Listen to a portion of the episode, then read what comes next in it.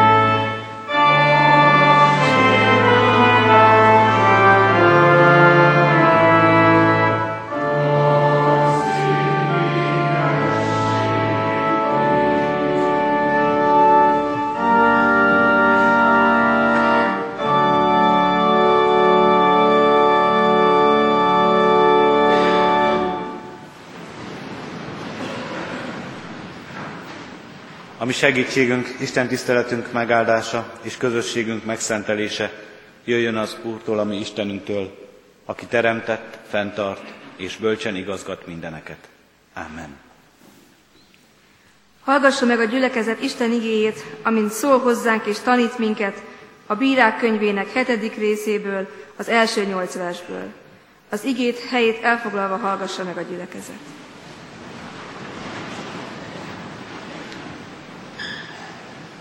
Korán reggel fölkelt Jerubál, azaz Gedeon, egész népével és tábort ütött a Harót forrásánál. Midján tábora viszont tőle északra volt, a Móre halomnál a völgyben. Akkor az Úr ezt mondta Gedeonnak. Sok ez a nép, amely veled van. Nem adhatom a kezükbe Midjánt, különben még így fog dicsekedni Izrael velem szemben. Az én kezem szabadított meg engem. Most azért hirdest ki ezt a nép füle hallatára. Aki fél és retteg, az térjen vissza, távozzék a Gileát hegyéről. Erre visszatért a hadinépből 22 ezer ember, és csak tízezer maradt ott. Majd ezt mondta Gedeonnak az Úr. Még ez a nép is sok. Vezesd le őket a vízhez, hadd tegyen próbára őket ott. Amelyikről azt mondom neked, hogy menjen veled, az menjen veled. De akiről azt mondom neked, hogy menj, ne menjen veled, az ne menjen. Akkor levezette a népet a vízhez, az úr pedig ezt mondta Gedeonnak. Mindazokat, akik nyelvükkel nyaldossák a vizet, ahogyan a kutya nyaldossa, állítsd külön, meg azokat is, akik letérdelve isznak.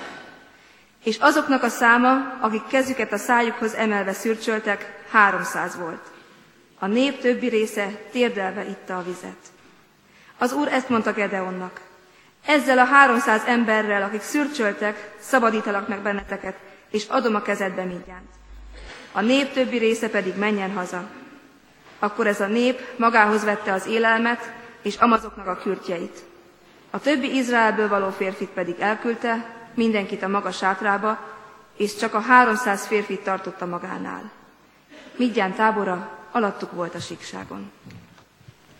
Isten szent lelke tegye szívünkben áldottá a hallottakat.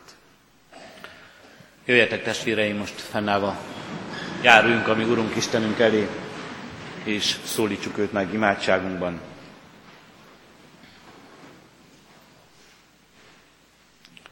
Kegyelmes Urunk és szerető Istenünk, áldunk és magasztalunk Téged az életünk ajándékáért, áldunk és magasztalunk Urunk kegyelmedért és szeretetedért, amely megtartott minket erre a mai napra is. Köszönjük, Urunk, azt, hogy lélekben arra indítottál minket, hogy eljöjjünk ide a Te hajlékodba. Köszönjük, Urunk, hogy lélekben készíteni akarsz minket arra, hogy halljuk igét szavát, és hogy meghalljuk azt. Köszönjük, Urunk, ezt az elhívó szeretetet és kegyelmet. Kérünk és könyörgünk, Urunk, hogy valóban Te távoztassál tőlünk minden nehézséget az értelmünkből, a szívünkből, az érzéseinkből. Addulunk, hogy valóban csak rád tudjunk most figyelni, a Te igét szavára, csak rád, a Te szent lelket hívására, hogy lehessünk igazán követőid. Kérünk és könyörgünk, Urunk, áld meg ezt az órát, áld meg ezt a napot, és Te szentel meg ezt. Addulunk, hogy a Te szereteted járja át a mi szívünket, és ez a szeretet, amely megújít, amely erőt ad, újítson meg minket, és adjon erőt nekünk, Urunk, arra a szolgálatra, amelybe állítasz minket. Szolgálhassunk neked, szavakkal hirdetve a te nagy dicsőségedet. Szolgálhassunk neked, szeretettel szolgálva ránk bízottak között. Urunk Istenünk, add, hogy így élhessünk a te dicsőségedre. Erre szabadíts fel, erre hívj el, és ebben küldj el minket, Urunk. Ámen. Kedves testvéreim, ige hirdetésére készülve az 512. dicséretünknek első versét énekeljük. Az 512. dicséretünk első versét, mely így kezdődik, Szólj, szólj hozzám, Uram, mert szolgát hallja szódat.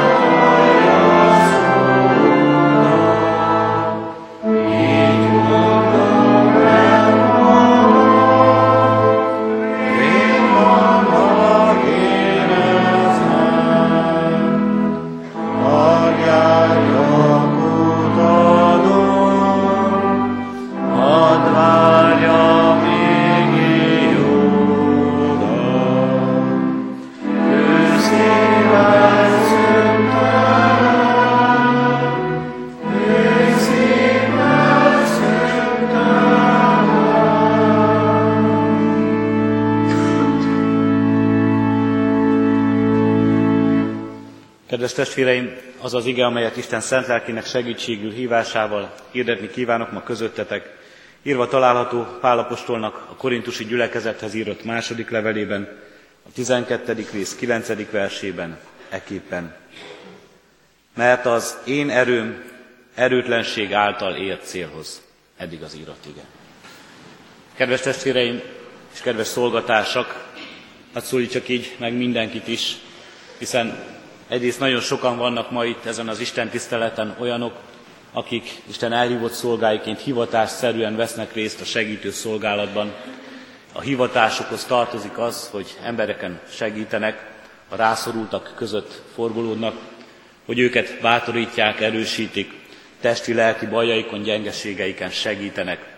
Hivatásszerűen tartozik hozzá ez az életükhöz, orvosként, ápolóként, diakónusként szeretett szolgálatban vesznek részt. De szeretettel szólítok meg így mindenkit, hogy szolgatársak, hiszen ebben a gyülekezetben nagyon sokan végeznek olyan szolgálatot, és végeznek úgy szolgálatot ezen a területen, hogy nem ez a kenyérkereső hivatásuk, hogy önként végzik ezt a szolgálatot. Önként állnak be abba a szolgálatba, és önként látják meg, és indítja őket Isten arra a szolgálatra, amelyben mindazok, akik körülöttük élnek, és valamilyen rászorult helyzetben vannak, tőlük segítséget kaphatnak. Jól is van ez így, mert egy gyülekezetnek fontos feladata ez. Kálvin János, amikor az igaz egyház ismérveiről tanít minket, akkor nem hagyja ki, hogy a szeretett szolgálat, a diakónia meg ne szólaljon ebben.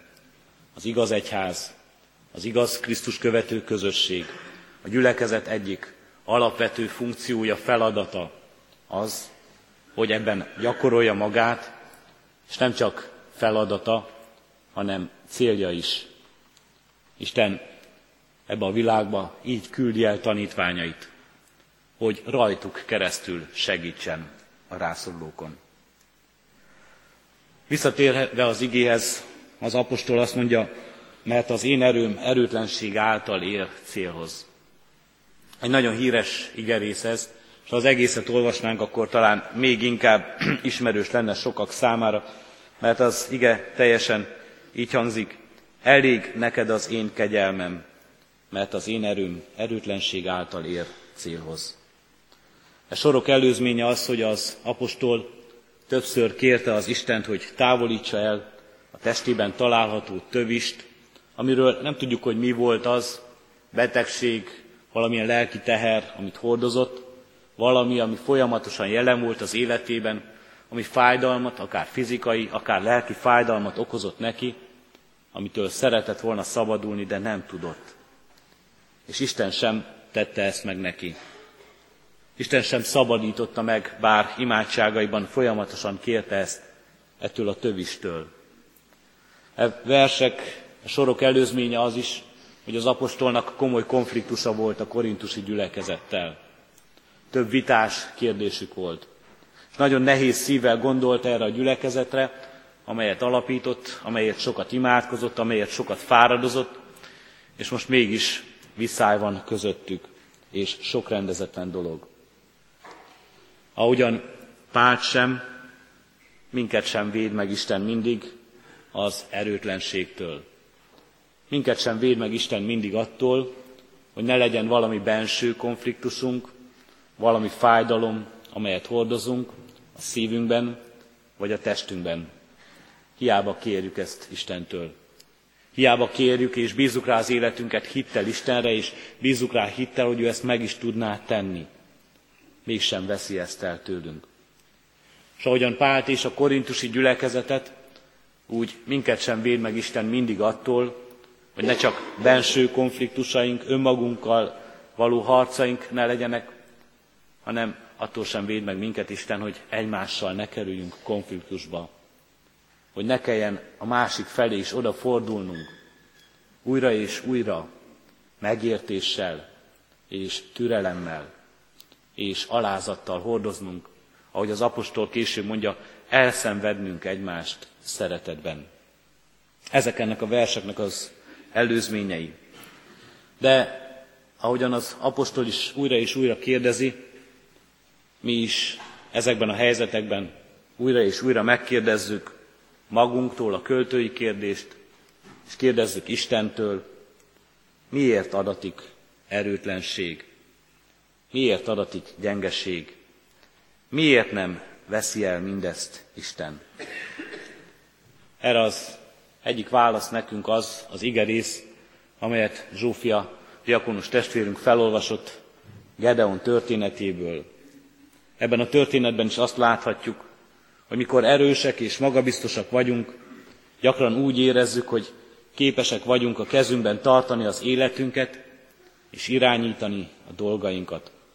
Saját képességeinket felértékeljük, Istentől való függésünket pedig könnyen alábecsüljük. Erről szól Gedeon története. Ettől akarja megmenteni Isten Gedeont és Izrael népét. Nehogy arra gondoljon bármikor is, hogy az ő erejéből, a saját erejéből szabadul meg.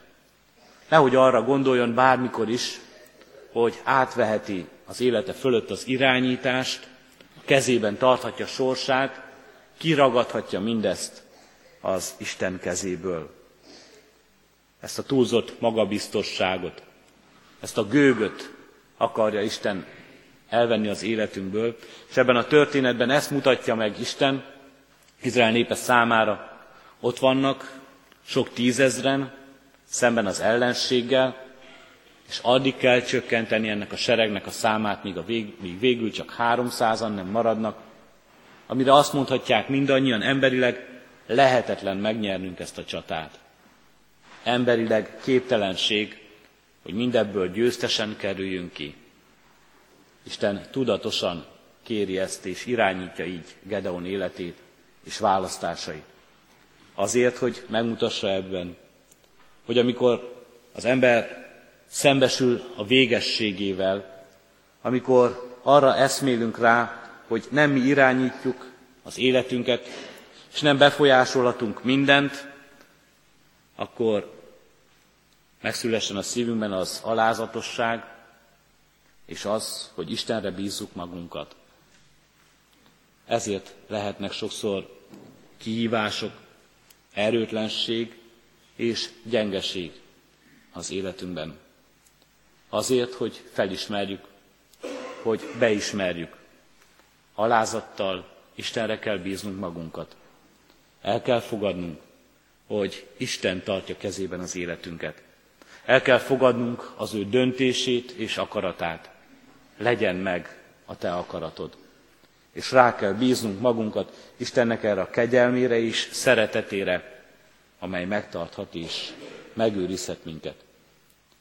Ami Teremtő Istenünknek hatalmas csodája, hogy az emberi gyengességeinket arra használja, hogy abban meg tudja mutatni és megmutatja az ő végtelen erejét.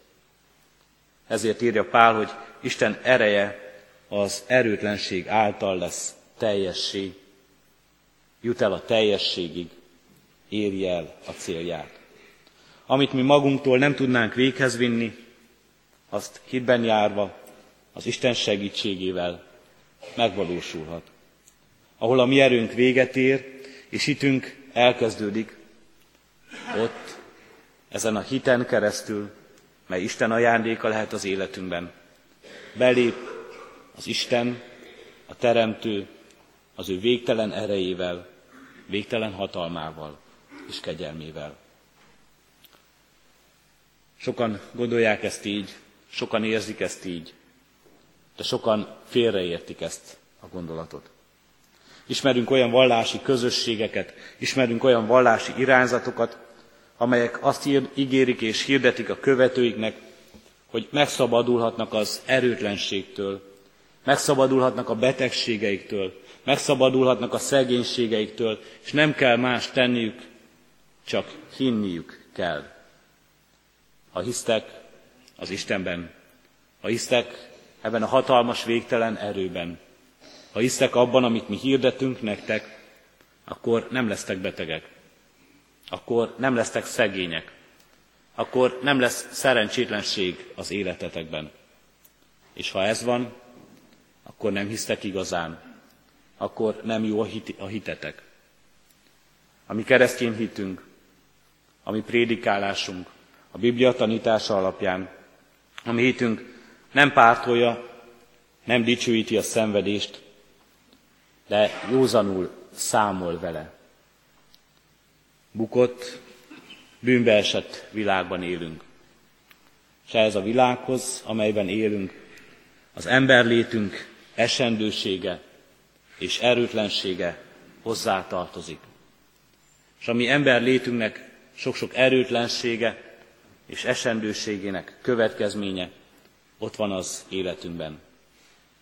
És bizony, nagyon sokszor gyengeségünk, nagyon sokszor nyomorult állapotunk, nagyon sokszor kiszolgáltatottságunk ennek a következménye.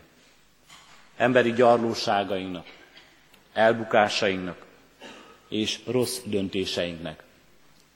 Nagyon sokszor ez a, ezt a következményt látjuk emberi kapcsolatainkban, a világban, amelyben élünk, a szeretetlenségben, testvérietlenségben. Látjuk ezt ebben az egész világban, amely körülvesz minket, a természet, az egész világ szenved az ember bűnei és felelőtlensége miatt.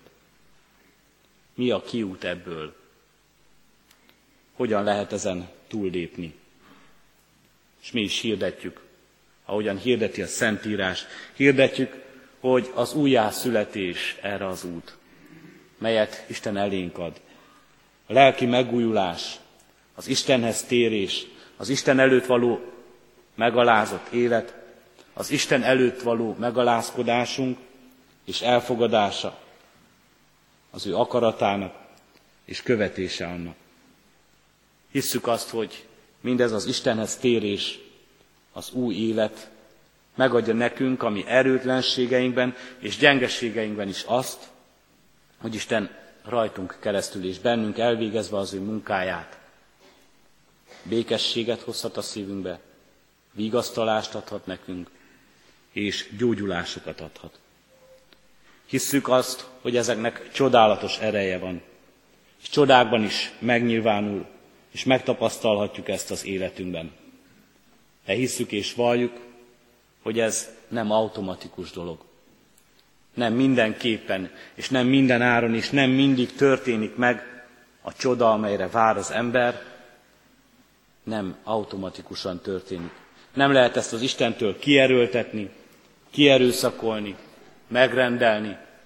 Nem lehet, ami Isten tiszteletünknek része, nem lehet ez mi vallásos rítusunk. Az apostol azt mondja, az Isten ereje valamilyen gyengeségben, erőtlenségben ér célhoz. És Isten maga mutat erre példát. Az Isten ereje az Isten erőtlenségében ér célhoz. Az Isten ereje és hatalma megjelenik ebben a világban, testet ölt, fiában, Jézus Krisztusban, és fiának szenvedésében, fiának értünk hordozott kereszt halálában, fiának gyengességében mutatja meg ezt az erőt, ezt a hatalmat. Ezt az erőt és ezt a hatalmat az Isten megmutathatná úgy is, hogy megmutatja hatalmát, erejét, úgy, hogy odasújt, hogy rácsap a bűnösre, úgy, hogy eltördi a föld színéről a bűnt és a bűnöst egyaránt. De Isten ereje és Isten gyengesége, gyengeségében Jézus Krisztusban mutatkozik meg, megmutatkozik a könyörülő irgalmában, a bűn átvállalásában, a bűnös megmentésében. De hisszük és valljuk, Isten ereje és hatalma megmutatkozik a hatalomban is majd. Amikor megjelenik ez a hatalom, és mindenki előtt nyilvánvalóvá lesz, és mindenki elismeri, és fejet hajt előtte, hogy minden az ő kezében van. Mindent ő mozgat, ahol majd nyilvánvalóvá lesz, és megérthetjük, miért volt az életünkben sok gyengeség, mi volt a célja, mi volt a vége betegségeinknek, nyomorúságainknak, szegénységünknek, kiszolgáltatottságunknak, ahol mindezt megértjük majd, az Isten előtt állva, fejet és térdet hajtva az ő hatalma és dicsősége előtt. Az Isten ereje megmutatkozik ebben a világban, a mi emberi erőtlenségünkben is. Ismét Gedeon példáját hozom ide. Az emberi erőtlenség, az emberi gyengeség, az emberi kiszolgáltatottság mutatja meg, milyen hatalmasan tud cselekedni embereken keresztül az Isten. És az én életemben is. Ugyanazt, amit Gedeon és Gedeon kortársai életében megtett az Isten, meg tudja tenni, és megcselekszi. Az én, a mi gyengességünkben, a mi erőtlenségünkben, a mi alkalmatlanságunkban meg tudja mutatni, és meg akarja mutatni az Isten, milyen nagy az ő hatalma, milyen nagy az ő szeretete. Így használ minket, így használ minket abban, hogy az ő szeretetét hirdessük és cselekedjük, hogy szeretettel szolgáljunk egymásnak, hogy végezzük a diakónia szolgálatát, hogy karoljuk föl az elesetteket, hogy forduljunk oda idősekhez, betegekhez, rászorulókhoz, szegényekhez. Mi, akik magunk is sokszor erőtlenek vagyunk. Mi, akik újra és újra, napról napra mi magunk is szembesülünk az erőnk, az életünk végességével. Minket akar használni az Úristen abban, hogy ezek között az emberek között szolgáljunk. Így akarja célhoz érkeztetni, így akarja beteljesíteni, és megmutatni az egész világ előtt, mit jelent az, amikor ő használ egy embert, mit jelent az, amikor ő használ egy közösséget, egy egyházat, egy gyülekezetet az ő, ő dicsőségére. Mi emberek nagyon sok mindenre mondjuk azt, hogy elég. Sokszor szívesen kiáltanánk is bele ebbe a világba, hogy elég.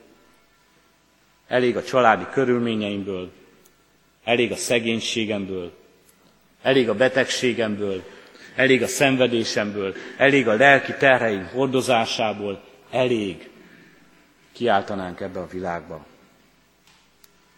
És nagyon sokszor mindezek láttán a mások életén keresztül is azt mondanánk, elég és feladjuk.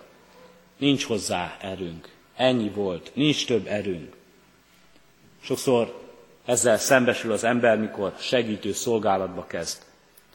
Mikor fölnyílik a szeme és észreveszi ebben a világban a sok rászorult és nyomorult embert.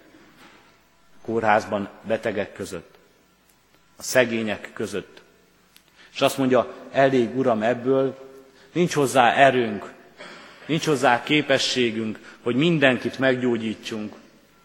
Nincs hozzá gazdagságunk, hogy minden szegényt megetessünk, és méltó életet adjunk nekik. Nincs hozzá elég erőnk, hogy minden jogtalant és minden igazságtalanságot begyógyítsunk és igazzá tegyünk. És Jézus maga mondja, a szegények, a rászorulók, a betegek, a vigasztalásra szorulók mindig veletek lesznek. De az apostol azt is kimondja, de ehhez elég néked az én kegyelmem. Az én kegyelmem, az én szeretetem, amelyet rajtad keresztül viszek el és küldök el ebbe a világba. Amikor azt szeretnénk kiáltani, hogy elég, akkor jusson eszünkbe ennek a mondatnak a folytatása. Elég néked az én kegyelmem.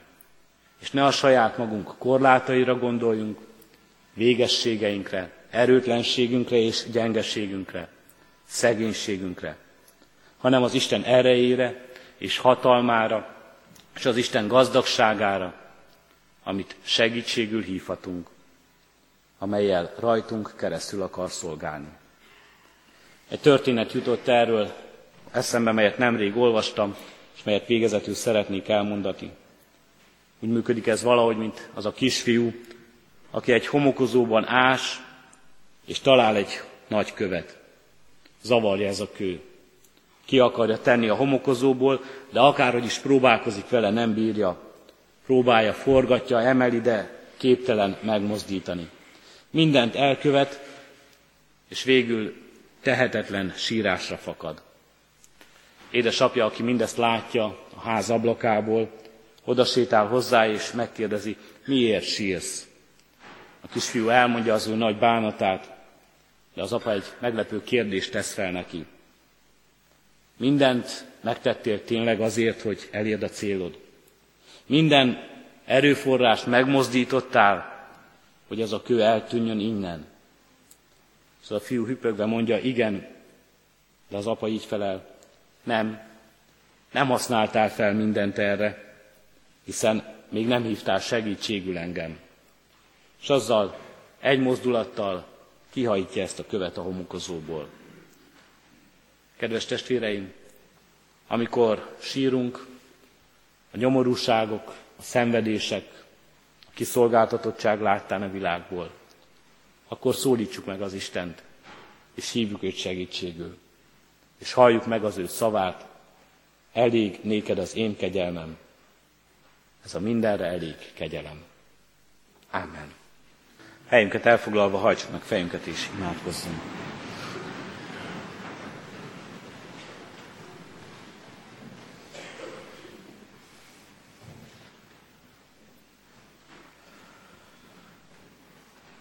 Urunk Istenünk, magasztalunk téged, ha felnyílhat a mi szemünk, és megláthatjuk körülöttünk mindazokat, akik rászorulók.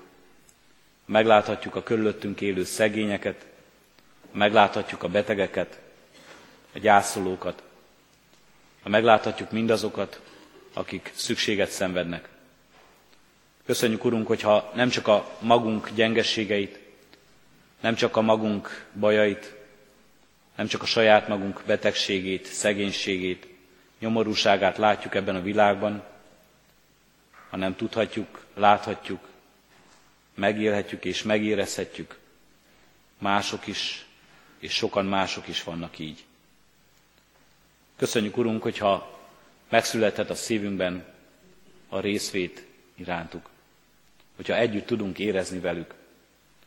És köszönjük, Urunk, hogyha ott van a vágy a szívünkben, hogy szeretnénk segíteni rajtuk, hogyha eléd vihetjük őket, és közben járó imádságunkban hordozhatjuk az ő életüket.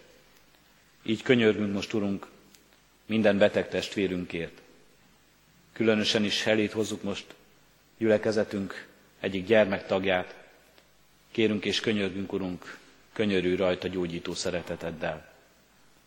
De te gyógyíts mindenkit, aki szenved, aki testi fájdalmakat hordoz, akinek szíve tele van aggodalommal és félelemmel, és Te hordozz, Urunk, és Te gyógyítsd meg mindazoknak szívét, akiknek a gyász miatt keseredett meg élete. Mindazoknak életét, Urunk, akik a kiszolgáltatottság, az üldöztetés, a szegénység, a kilátástalan állapotok miatt érzik úgy, hogy elég, hogy nincs tovább. Urunk Istenünk, Te emeld az ő életüket, Te adj nekik erőt mégis tovább látni, tovább lépni, tovább gondolni az ő életüket. És kérünk és könyörgünk, Urunk, használj ebben minket. Lehessünk mi eszközeid. Mindazoknak, akiket mellénk állítottál, mindazoknak lehessünk eszközei, akikért felelősség terhel minket. Addurunk, hogy így könyörögünk most mindazokért, akik ebben a szeretett szolgálatban részt vesznek. Mindazokért, akik hivatásuk szerint végzik a gyógyítás, az ápolás, a törődés szolgálatát, akik segíteni akarnak, Urunk, és akik viszik tovább ebben a világban a Te segítségedet. Így könyörgünk, Urunk, valóban használja ebben minket, hogy oda tudjunk fordulni a szegények felé, és tudjunk adni a ránk bízott javakból. Hogy oda tudjunk fordulni a betegek felé, tudjuk őket erősíteni lélekben, és oda tudjunk fordulni a gyászolók felé, Urunk, és tudjuk őket vigasztalni olyan szavakkal és olyan reménységgel, amelyet Te adsz a szánkba és az életünkbe. Kérünk és könyörgünk, Urunk, add, hogy ez a szolgáló szeretet, amelyben használsz minket, elérhesse a célját. Megmutathassa ebben a világban a Te dicsőségedet, a Te hatalmadat és a Te szabadításodat. Így szabadíts meg minket, Urunk, így szabadíts fel ezt a világot, arra, hogy felnyíljon a szeme, és felnyíljon mindannyiunk szeme, ne csak a nyomorúságra, ne csak a rászorultakra, ne csak a szegényekre, hanem felnyíljon az mi szemünk a Te hatalmadra, kegyelmedre, és a Te dicsőségedre is, amely ott van, és jelen van mindenben. Kérünk és könyörgünk, Urunk, adj nekünk ilyen hitet. Add, Urunk, hogy így alázhassuk meg magunkat előtted, és fogadhassuk el mindenben a Te akaratodat, kegyelmedet, mely mindenre elég. Hallgass meg most, kérünk, Urunk, csendes imádságunkat. Köszönjük, Urunk, hogy megszólíthatunk minket, téged, és Te meghallgatsz minket. Amen. Együtt is imádkozunk az Úri imádság szavaival. Mi atyánk, aki a mennyekben vagy, szenteltessék meg a Te neved. Jöjjön el a Te országod, legyen meg a Te akaratod, amint a mennyben, úgy a földön is. Mindennapi kenyerünket add meg nékünk ma, és bocsáss meg védkeinket, miképpen mi is megbocsátunk az ellenünk védkezőknek. És ne vigy minket kísértésbe, de szabadíts meg a gonosztól, mert Tiéd az ország, a hatalom és a dicsőség, mind örökké. Amen. Az adakozás lehetőségét hirdetem testvéreim, tudván az, hogy semmink sincs, amit ne úgy kaptunk volna, ami Urunktól, Istenünktől. Szívünkben alázattal Urunk áldását fogadjuk. Elég neked az én kegyelmem, mert az én erőm erőtlenség által ér célhoz. Amen. Helyet foglalva testvérek, most hallgassuk meg egy-egy beszámolót diakonus testvéreinktől, amely gyülekezetünk szeretett szolgálatáról szól, és ebbe a szolgálatba hívogat sokakat. Kedves testvérek, nagyon röviden szeretnék beszámolni a diakóniai szolgálatunkról. Az elmúlt évben, akár a hirdetések által, akár a hírlevélben, a diakóniai hírlevélben többször is tájékoztatást adtunk a gyülekezetben folyó munkáról, és hívtuk testvérekéket alkalmainkra, illetve a diakóniai munkába való tevékeny részvételre. Tettük és tesszük ezt azért, mert a diakóniai szolgálat nem kizárólag a diakónusokra tartozik, hanem a gyülekezet egészének közös ügye. Fáradozásunkat, kezdeményezéseinket mérhető hatékonysága, de még inkább Istentől való megáldottsága nagyban múlik azon, hogy a gyülekezet tagjai mennyire vannak jelen adományaikkal, kétkezi munkájukkal, és ami nem kevésbé fontos, imádságaikkal ebben a szolgálatban. Az elmúlt évre visszatekintve első szavunk a köszöneté. Köszönet az Úristennek, aki elhívott bennünket erre a szolgálatra, és aki minden nap megtart és megerősít bennünket. Köszönetet mondunk a gyülekezetünknek, lelkészeinknek, a diakóniai bizottságnak, és külön is az önkéntes segítőknek, akik szeretetükkel, támogatásukkal folyamatosan segítették munkánkat. Sajnos nap mint nap tapasztaljuk, hogy egyre nagyobb azoknak a testvéreinknek, embertársainknak a száma, akik segítségre szorulnak. A lelkészi hivatalban napi rendszerességgel fordulnak meg kétségbeesett, tönkrement életű emberek, naponta kapunk segítségkérő telefonokat, és látogatunk meg olyan családokat, akik elképzelhetetlen szegénységben vagy magányban élnek. Az elmúlt évben közel száz családos segítettünk, több tonna élelmiszerrel, ruhával és tűzifával. A tanév végén meghirdetett iskolatáska gyűjtési akcióból kapott ünnepi ruhával, táskával számos kisgyermek iskola kezdését tudtuk segíteni. Babakocsival, járókával, bébiétellel és ruhákkal kisgyermekes családokat támogattunk. Az adományba kapott párnák, takarók olyan helyeken jelentettek és jelentenek nagy segítséget, ahol a téli fűtés nincs megfelelően megoldva. Rendszeresen segítenek a testvérek bútorokkal is. Ezek tárolására nincs lehetőségünk, akkor tudjuk ezeket elszállítani, hogyha érkezik jelzés hozzánk, hogy szükség van ágyra, szekrényre vagy polcra. Az elmúlt évben sok helyre juttattunk ilyenfajta adományt is. Köszönet a felajánlásokért és a szállításban résztvevő önkénteseknek is, hogy segítették ezeknek a célba juttatását. Az éhező, szűkölködő embereknek nagyon sokat jelentettek ezek az adományok, azonban úgy érezzük, kötelességünk nem csak a testi, hanem a lelki inségükről is gondoskodni. Ezért indítottuk be tavaly ősszel a bárkakört, ahová azokat az embereket hívjuk és várjuk, akik talán már hosszú ideje segítünk, de keveset tudunk róluk. Ezeken a heti alkalmakon időt szánunk arra, hogy beszélgessünk, és így kölcsönösen megismerhessük egymást. Nem titkolt célunk, hogy a lelki gondozáson túl bizonyságot tessünk arról az örönteli tapasztalatról, amely az ige így fogalmaz meg. Jó az Úr, menedék a nyomorúság idején, gondja van a hozzám, hozzá folyamodóra. Ebből a reménységből táplálkozva indítjuk el most már szervezettebben szolgálatunkat, Bízunk azban, hogy, a, hogy már tavasszal megnyithatjuk diakóniai központunkat a Szarvas utca 5 szám alatt. Szeretettel kérjük testvéreinket, segítsék a diakóniai szolgálatot imádsággal, adományokkal, jó ötletekkel és jó szándékkal. Solideo Gloria.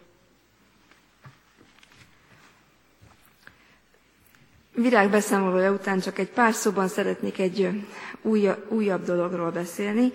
A Sia nyugdíjas házakban már régóta gondozzák, szeretik, ölelik meg a gyülekezet idős tagjait, és most szeretnénk ezt, hogyha a városban lakó idős testvéreink felé is kinyújtani a mi kezünket, ezért elindítottuk, illetve szervezzük folyamatosan a gyülekezetben a házi segítségnyújtás rendszerét, amivel idős testvéreinknek tudnánk segítséget nyújtani, abban, hogy az otthonukban maradhassanak, de ott teljesen értékűen tudjanak élni továbbra is.